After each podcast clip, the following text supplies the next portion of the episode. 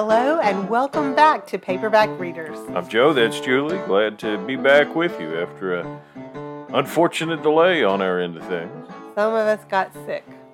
Yeah, and then some of us didn't get a whole lot of reading done because there were other things that had to happen around here, but Yes, that's another us- story for a different podcast that's not this one. because some of us were sick for like two weeks. The other of us had to do a whole lot of things. So yeah. It's been it's been rough around here, but we think we are back and ready to go, and we are so glad to be talking books with you all. Absolutely. Eternally.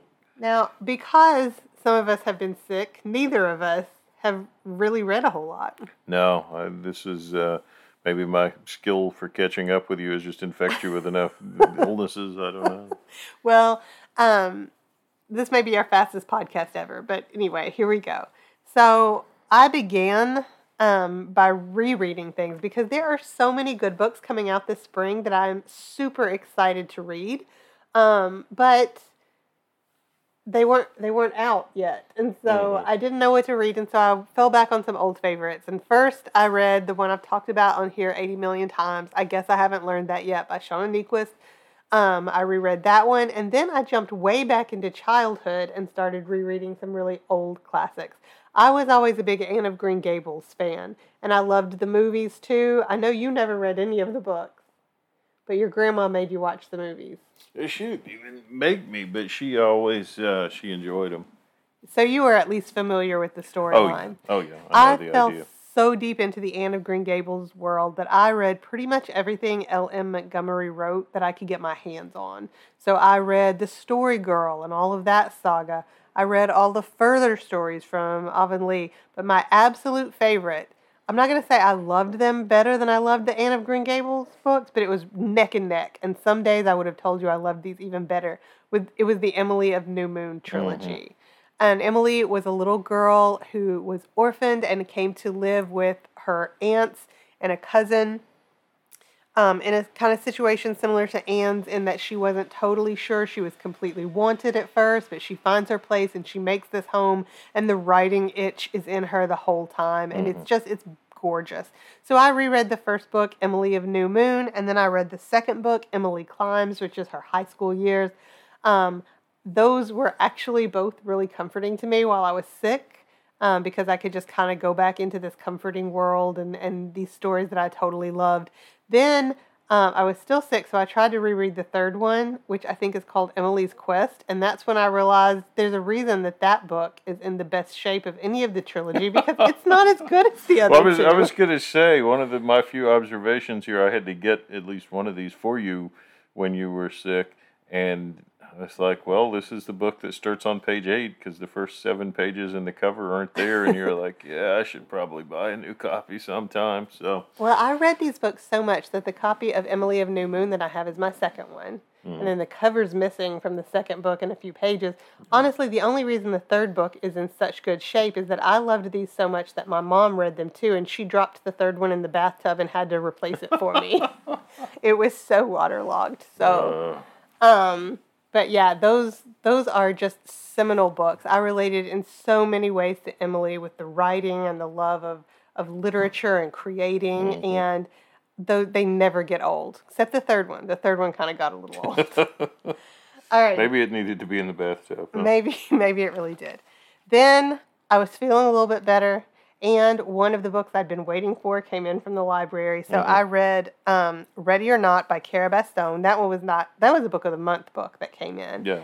And I read that one um, because it was February, and you need to read a little romance book in February. Um, this one was about a woman living in New York City. Again, I'm a sucker for a New York City book. Um, she lives in New York City and she got pregnant after a one night stand. And then the idea of what you have to do with this how are you, what are you going to do, all the decisions you have to make. Um, her parents are also dead and she lives far away from her three brothers. And so it's the family she's created here for herself in New York who become the support system that she has. And then um, the man she falls in love with. So it was really a very sweet story, um, and I enjoyed it thoroughly. And then I read Get the Picture by Bianca Bosker. Um, she wrote Cork Dork, which I read a year or two ago about her adventures trying to become an expert in the wine right, world. Right, I remember that. Yeah. It was really, really good. I really thought it was fantastic. And now this one, she's shifted gears. She wanted to learn everything she could about modern art. What made a piece art? What made it good? Um, what were the qualifiers? Kind of like where were the the um, scorekeepers here for all of this? Yeah, So she does a variety of things in this book. She is a journalist. Um, she worked for a gallerist and then another gallerist. She befriended a lot of artists. She became an artist's assistant for a while. She even took a job as a uh, as a guide, a guard at the Guggenheim Museum in New York, just trying to answer all these questions. I thought this book was every bit as fascinating as Cork Dork, actually, probably more so because um, while there is a lot of nuance and a lot of crazy things in the wine world, it's just so much bigger in the art world because of the number of things that um, that count as art, I guess is what I want to say here, although I don't really like that phrase at all. What this book was really about was learning to see um, and learning to open your mind and be inspired by everything in the world around you. Um, she asked the question throughout the book a lot, just like, what makes something art? Why does this count as art? And then gradually over the course of the book and all these different experiences that she had, it seemed like the answer she came to was more of what isn't art. You know, like you look at this great big world that we live in and all of these colors and all these things, and people are creating all the time, every day. Really, what our job is as consumers of it is is to notice it, to just pay attention and to be appreciative. And I really just thought it was fascinating. It feels very uh, AJ Jacobs like. That's who I'm thinking There's of. some some similarities, except AJ Jacobs really tries to like be funny and do crazy out there things. Yeah, She's yeah. really on a quest to understand things. Um, and I just I, I thought we love art museums, you know. We rarely pass up an opportunity to go to one. We love looking at art. I just thought that this was a really interesting way to kind of go through and answer the questions that a lot of us have. Even though I love art museums and I love art, I would not say I know a lot about it Sure. or feel like a qualified judge of any of oh, it. absolutely Just, not. you know, yeah. I like what I like, but I, I, it's not like I'm that open minded toward everything either. No. So I just, actually, I'd love to read this book again just because of following her journey and her questions and the way she learned to see. So, you know what? I reread a lot and I have felt like garbage, but it's kind of been a good reading time for me. So, Yeah, you got some good stuff in there. You did better than I did. I uh, I have three uh, to talk about, and this one I started and didn't realize I had in fact already read it. I read it when I was doing research uh, for my book about Jackie Robinson, the fine team man. Uh, it's a book called A Moment in Time by Ralph Branca. Ralph Branca is famous because he is the pitcher who gave up Bobby Thomson's home run that won the pennant for the New York Giants from the Brooklyn Dodgers maybe the most famous baseball moment of all time. Certainly one of the top couple. Um, so Branca is immortalized as the goat. He's the, the the failure. He's the guy who gives up the home run. Um, complicated somewhat by the subsequent uh, knowledge that the Giants won the pennant because they were cheating. They were stealing signs with a telescope from center field and relaying them to the batters. So Thomson probably knew that the fastball that he hit out of the ballpark was going to be a fastball, which would be a massive and illegal advantage. Uh, and again, this has been subsequently confirmed by a couple sources. So one of the interesting things for Branca, who's an old man now, I mean, the shot heard around the world was in 1951. Uh, was how do you feel about that? How do you process that? and uh, uh, it's a it's an interesting book because Branca it, it could turn into a woe is me story, but you never get that. Branca uh, came from immigrant parents and was one of like 17 brothers and sisters. And, and what comes through probably more than what it was like to play baseball in the sports golden age is just what it was like to grow up. I mean, he still grew up in a world where he wanted to go to college and he had a guidance counselor who said, No, you can go work in a factory. that's terrible. Italians don't go to college. Oh, gosh. Yeah. Ouch. So Yeah. so yeah, needless to say, Ralph kind of has the last word uh, on that one. But but I, I found it maybe more interesting just for the, the coming of age in the early part of the 20th century in an immigrant family. But the thing that was a blessing out of that, Branca said, I didn't see racism. I lived in one of the few communities where people were integrated and it wasn't an issue. I had black friends. I went to their houses, they went to my house. Mm-hmm. People were people. So this was a guy who, when Jackie Robinson comes along, he's pretty well positioned to deal with that, to see Jackie as a man and not as some sort of bizarre, nefarious other, as some of the Dodgers did, just due to their upbringing and their raising. So I like that part probably more than the baseball. It's so. worth a reread then. Yeah, it, it again. I was about halfway through before I was sure I'd read it before, and then thought this wasn't bad, was it? And no, it really wasn't. Uh, I also read a book called Not a Game, and that is from this man's most famous soliloquy. We, we, we talking about practice, not a game, not a game. Allen Iverson. My yeah. boss was quoting that the other day. it, it is universal. Yeah. It is sadly what he's remembered for. Uh, needless to say, it was not a great uh, flattering biography. Iverson is very much the sports prodigy who, off the court, can never get out of his own way, who who sabotaged his own life infinitely more than any any opponent or enemy ever could. Uh, and, and, that's a shame, but it, it is an honest uh, biography written in a way that depicts the man's warts, but also uh, some of the things he did. it's funny though because in the middle of telling what a failure he's been as a businessman, as a parent, as a spouse, the guy will tell a story about a lady who helped him in high school, and when she retired, you know, he came to the event and gave this incredibly heartfelt speech about how much he appreciated her and knowing that she had been in his corner when nobody else was.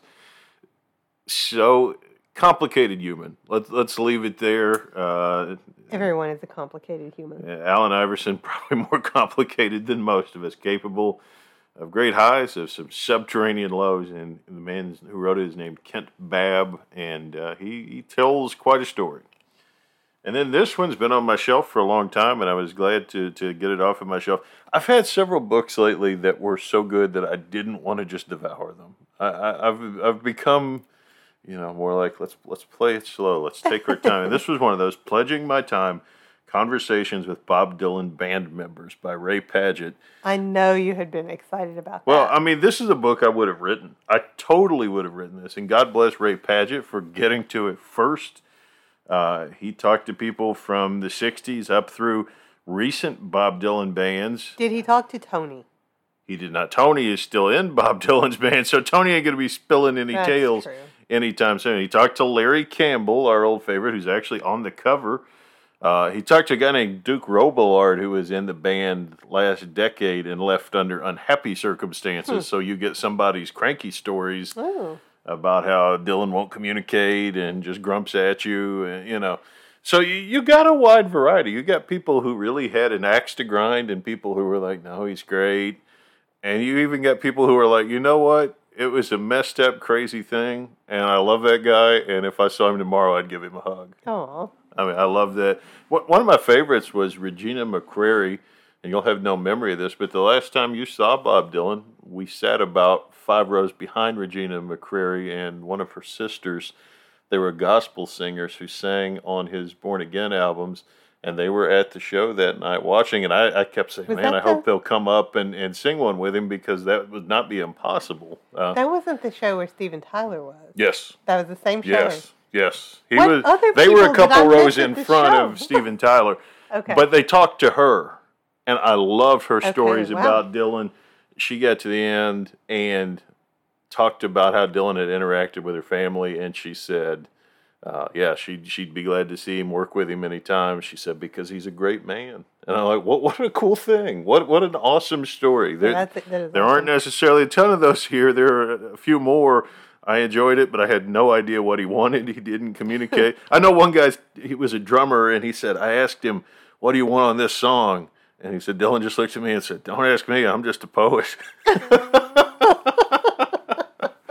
So that sounds about right. you, you get some of those. But you know, if if you care about this, it's a fun book. Honestly, even if you're not a Bob Dylan fan, if you're interested in just like the dynamics of playing in bands, how does this work? It, it was fascinating from that standpoint. I'm just I'm waiting for Tony's book. Tony will never write it, but that that's part of why Tony's been in his band well since 1989. That's a long time. It really is. But he's got he you know he's got oh, stories. Oh, he he has more stories than anybody. If Walls could talk, I mean, still one of my deepest regrets that I was standing behind him in line to check out at that record store and did not know it was him. He Oh. gets back to me. He had a trench coat. I mean, you know, I had reasons, but Yeah. still. so it goes. Well, in any case, if he ever writes the the story, we'll definitely read it. But Yes. I I would not hold my breath on that. But plenty of people, uh, probably 40, 50 interviews. Again, all of the, all of the eras of his career. Um, you know, just just a, a fascinating book. One I, I'm glad that Ray wrote it. And uh, again, since it was one that I admit I had sometimes thought, well, that would be a great book. I, I, I had a little bit of a critical eye to it, but Ray did it justice. Excellent. I'm glad that was so good. Yeah. So, talk a little bit about uh, what one of the others you've been working on. I think you're not quite finished with it or anything, but uh, you have delved a little bit into my latest fixation. That was another one of those books that I just took my time and crawled through now- because I loved it. Now you're rereading it to Ryan. Yeah. All right, so this is our shared read. It's called Why We Love Baseball A History in 50 Moments by Joe Posnanski. And no, I'm not done with it. I think I probably would be done with it, except for the, you know, those two weeks that I was coughing on things and you wouldn't let me have the book. So, It was in the other end of the house, so yeah, we were we were reading it then. So yeah. um, but yeah, why don't you summarize how this book is set up, how it's different from Posnanski's other books? Well, I talked about it some, but the, the key constraint being that he picked 50 greatest moments. And, and one of the things that I love is he didn't just pick the 50 moments, he has little sidebars where he kind of goes into other stories. So it, he actually tells you in the beginning how many moments you get. It's more than 50, but uh, yeah. everything from the, the like ridiculously obscure to the, the historically famous. Um, Joe is one of those writers who just uses his material sometimes as a jumping off point to go where he wants to go. And I love it because wherever he takes you, you're in good hands. You're going someplace that at the end, it might not be where you thought it was going, but you'll be glad you went there. I mean, let, let, let me give you a for instance. Okay. One of the stories in here, he's going to talk about Phil Niekro, who's famous for throwing the knuckleball and winning 300 games in the major leagues. And I thought I knew the story he would tell. I thought he would talk about how Niekro was a knuckleball pitcher. And the knuckleball is this weird, flukish pitch. You can't throw it hard. It's not predictable. It's impossible to hit because it's also impossible to catch. It just it has weird flight principles that make the ball dive all over the place. And Niekro, his dad was dying and he wanted his 300th win. That's a big milestone in baseball. And it went to the last game of the season. He had 299. And he knew if he didn't get it, his dad might not live to see him do it because it's a long time to spring training. It's six months. But at the same time, he was tired of always being remembered as this guy who threw this flukish pitch. And he decided he was going to get it, but he was going to do it without the knuckleball. And he went out there and he got every out down to the last out. And then he threw the knuckleball to get the last out. And he did do it. But he didn't even tell that story. He talked about a girl pitcher. That's what I was thinking Yeah. because you're telling the story, and I'm like, but this sounds so much like with the guy who taught the girl how to throw the knuckleball. Exactly. That's the story the he tells he instead. So Listen, from the very beginning of this book, here's what I liked about it. And I mean, like, I've read his Buck O'Neil book. And then I tried to read the other one, but I didn't like it. Mm-hmm. yeah, baseball 100. Yeah. It was a little too heavy for me. Mm-hmm. But for this one from the very beginning, okay, I'm going to try to say this right. It's such a playful tone through the whole book. I buy that. Yeah. And reading these little teeny little mini essays that he does for each of these moments, it feels kind of like watching an actual baseball game. Like you kind of feel like you're in the stands. Anything could happen. You're not sure what's going to come up next, but you've got your you know, your popcorn and your drink, and you're about to watch something great happen out there on the field, and whatever it is, it's going to be fun. And that's what I feel like as I'm turning these pages in this book. I mean, these stories are not all connected to any one game or any one event or any anything, but that's what it feels like. Mhm. It's just it's it's lighthearted, even when he's talking about things that you know had huge effects and changed people's lives. And reading this book feels like watching the best baseball game you've ever seen, because all of these things are happening and they're all interesting and they all carry implications that there's no way you could know the whole story. You're just witnessing this one moment on the field. So, like that example that you just gave, like I didn't know the whole rest of that story, but I'm sitting here thinking about the piece I know while you're filling in the rest of it. Does that make sense? What I'm Yeah, saying? no, and, and that's the beauty of baseball, in that that is the way you can approach it. There's always more. There's always another story. There's always another detail. And that's the beauty of his writing. Yeah, yeah. Joe Joe is just a master. Joe is one of those people who could write the phone book and he would find a way to make it interesting and he'd find a way to touch your heart and he would find a way to make you want to read it again. Yeah, this is this is wonderful.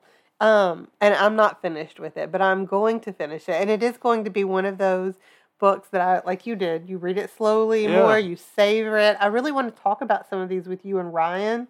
Um, yeah. Well, he, he always pulls up YouTube. He's like, "Can I see Can I that?" see that and part? most of the time, the answer is yes. Yeah. A few of these you, you can't, but most of them, yeah, I can pull up the, the video and go, "Well, there it is." Look, I just feel like when I'm reading a really good book about baseball, I can't stop smiling. It's the best time, you know?